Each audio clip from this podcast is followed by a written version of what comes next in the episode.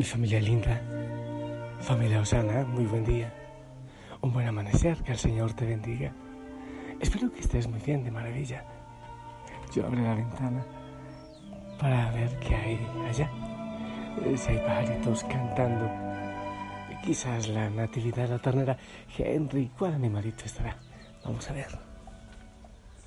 Aquí al frente está Natividad. Es la más cercana que veo. Y los gallitos que están al frente. Espero que tú estés bien. Te bendigo. Tu vida, tu corazón, tus manos, eh, tus labios, lo que dirás hoy, lo que harás. Y toda la obra del Señor que harás con tus manos. Espero que estés de maravilla. Quiero que sepas que estoy orando por ti. Ante, ante el Señor, aquí, ante el Señor, sí. Aquí estás tú, hermoso. Me gusta mucho orar por cada hijo, por cada hija de la familia Osana. Y yo sé que millones de personas en el mundo oramos los unos por los otros. Hoy estamos recordando a San Juan 23, eh, Papa. Ah, qué genial. Que interceda por nosotros este hombre maravilloso. Yo quiero compartirte la palabra, allá está Natividad. Yo quiero compartirte la palabra del Señor. Pero sabes, quiero continuar con el Antiguo Testamento, que también dice cosas hermosas para nosotros. Del libro de Joel. Dice así, hagan penitencia y lloren, sacerdotes, giman ministros del altar Vengan, acuéstense en el suelo, vestidos eh, de sayal, ministros de mi Dios, porque el templo del Señor se ha quedado sin ofrendas y sacrificios. Promulguen un ayuno, convoquen la asamblea, reúnan a los ancianos y a todos los habitantes del país en el templo del Señor, nuestro Dios, y clamen al Señor. Hay de nosotros en aquel día, porque ya está cerca el día del Señor y llegará como el azote de Dios Todopoderoso. Toquen la trompeta en Sion.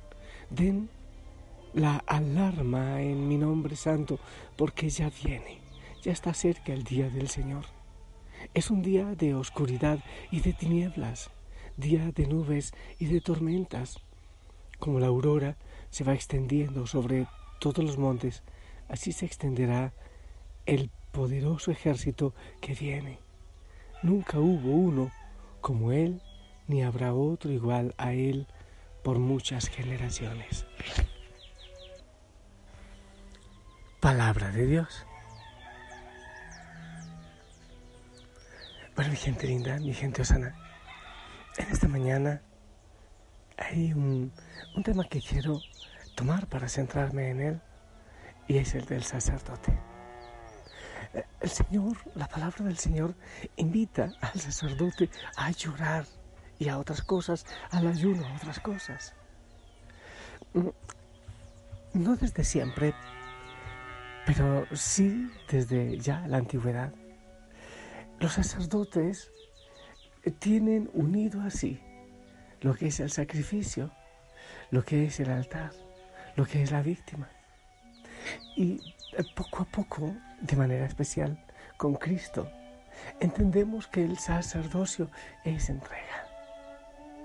Es por eso que la palabra del Señor lo invita, mira, ya desde el Antiguo Testamento, a llorar. ¿Sabes que el sacerdote llora y ríe?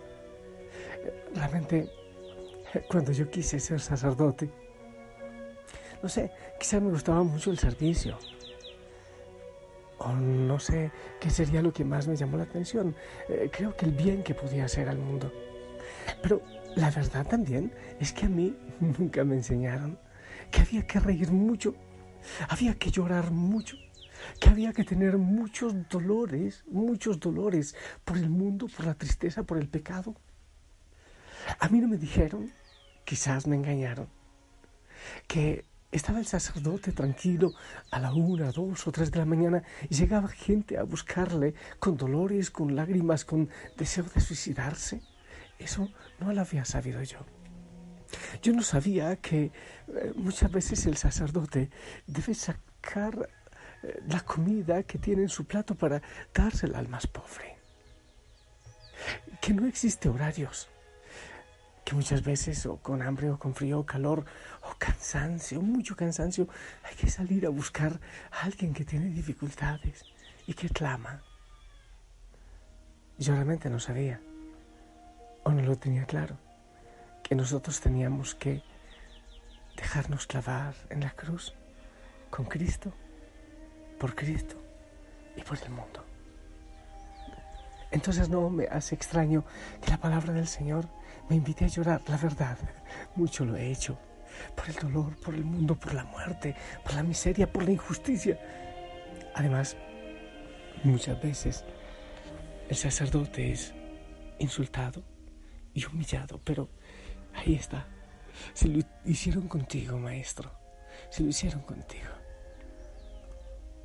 El sacerdote es un hombre polifacético en su bien definida personalidad hace de todo. Eh, estudia mucho, como 10 años, parece que sale profesor de todo. Es médico porque cura heridas cancerosas sin sajar con el bisturí, salvando muchas vidas del fracaso y de la muerte. Y a veces esto no lo puede hacer ningún otro médico. Resucita muertos trazando la cruz de la absolución sobre la frente del penitente y también sobre su corazón.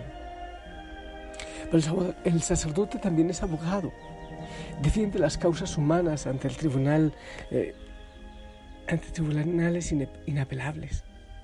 Alcanza muchas absoluciones de condenados a pena eterna y puede, puede conmutar la pena de cadena hasta de por una oración. Pero también el sacerdote es ingeniero. Ayuda a orientar muchos caminos, a construir o reconstruir vidas deshechas o incipientes. Es maestro. Enseña. Ese es su papel principal. Enseña cuando se lo permiten las leyes las escuelas primarias, superiores, universidades, enseña siempre, aunque lo martiricen con tormentos de luz o con eh, drogas que despersonalizan, enseña siempre la única ciencia necesaria según aquella sentencia. Aquel que se salva sabe y el que no, no sabe nada. Pero también es pescador el sacerdote pescador de río por la paciencia en esperar la vuelta del cristiano infiel, pescador de mar por su vida de sacrificio en bien de los demás. Es doctor y pastor, embajador y guía, conquistador, capitán y especialista universal de todos los problemas de los seres humanos. El sacerdote es el hombre de las paradojas y el más desconcertante de los seres humanos se le llama presbítero o anciano, aunque apenas haya pasado los 24 años que pide el derecho de la iglesia para hacerlo su ministro. Y aunque esté encorvado por el peso de los años y tenga la cabeza nevada por el invierno de la vida, seguirá diciendo al comenzar su misa, me acercaré al altar del Señor que alegra mi juventud. Aunque no se haya doctorado en las universidades famosas, es consejero de sabios y de reyes. Tiene la potestad de enseñar a todas las gentes, aunque sus homilías eh, sean una obra de ingenio retórico. Está en el mundo y vive para el mundo, pero no es del mundo. Es siempre rico, millonario, aunque lleve una eh, sotana rota y, y verdosa. Tiene en sus manos el tesoro de los sacramentos. Lleva la carga de nuestra humanidad insignificante y puede con su voz hacer bajar al Señor a un pequeño trozo de pan y sus manos creadas pueden sostener el Creador. Su vida humana termina siguiendo la condición de criatura pero seguirá siendo sacerdote para siempre, por toda la eternidad. Único tratamiento que se puede llevar más allá de la tumba. Por eso, por su desconcertante personalidad, El sacerdote es el ser más incomprendido y por eso es el más vituperado. No se le puede tolerar que esté de mal genio, aunque haya gastado todo el día y hasta la noche en servir a los siervos de Dios. Se le llama rancio cuando sigue derroteros antiguos, novedoso y atrevido si quiere usar en su apostolado los medios modernos. Se olvida que es sacerdote para todos. Y el rico ve mal que trate bien al pobre y el pobre le llama eh, burgués si atiende a los ricos. Si su labor brilla, se le llama ostentoso. Si todos sus trabajos pasan de la oscuridad del anonimato, será un holgazán, vividor y algo más. Por eso, yo admiro al sacerdote y quiero tratar de comprender cada día más las paradojas de, de este ministerio y todas las modalidades de su personalidad. Por eso deberíamos rogar siempre por el sacerdote que nos bautizó, por el sacerdote que nos dio la primera comunión, por el que nos asistirá en la última hora, por todos los sacerdotes. Que el Señor guarde el tesoro divino que llevan en pobre vaso de arcilla humana. Que el Señor los guarde del mundo, que el Señor los santifique. Bendito sea Señor. ¿Y por qué no? Claro que sí como lo pide la palabra en este momento, un momento especial. Estamos llamados los sacerdotes a llorar, a llorar y a ayunar, a llorar por el pecado de, otros hermanos sacerdotes, pero de manera especial, a llorar por el mundo entero y la oscuridad, para después dar esperanza. Gracias Señor por el sacerdote.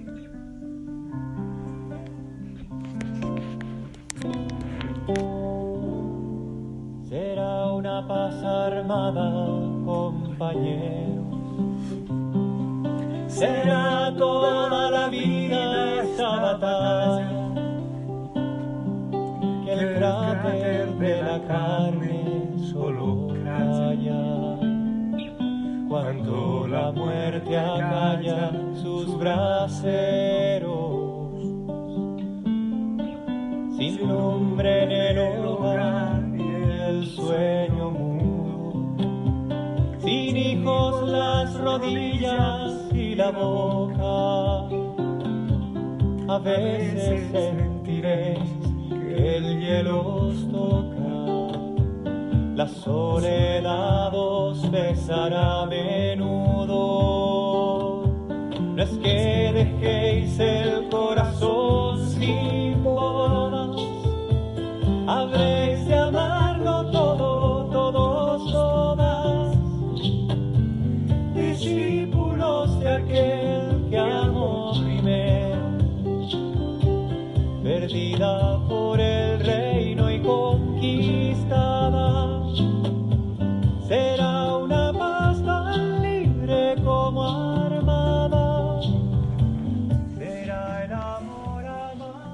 Pues ven, la palabra a mí hoy me pide hablar por los, orar por los sacerdotes, por tantos. Ah, qué hermoso, cuánto sueño yo con las hogueras de sacerdotes que nos apoyemos. Hoy los unos a los otros apoyándonos por la santidad, consolándonos, siendo descanso. Sí. Alguien dice, Padre, está muy cansado estos días. Sí, mucho. Pero voy a seguir luchando. Claro, hay que seguirlo haciendo que seguirlo haciendo en nombre de Cristo. Bendito sea. Que por los caminos, buscando a los que están perdidos, eh, ir buscar a los ancianitos que no pueden ir al templo y que están sufriendo, a ver quién tiene hambre. Los jóvenes que están solos, en desesperación, los niños que no tienen alimento. Hay que ser papá, policía, alcalde, abogado, hay que ser de todo. Mismo voy a eso. Hijo, hijo, sabe gracias por tu bendición. Yo te bendigo. Le pido al Señor que te acompañe, que hoy te regale un día hermoso, muy hermoso, y que no te separes del Señor ni un solo momento. En el nombre del Padre, del Hijo, del Espíritu Santo. Amén. Esperamos tu bendición.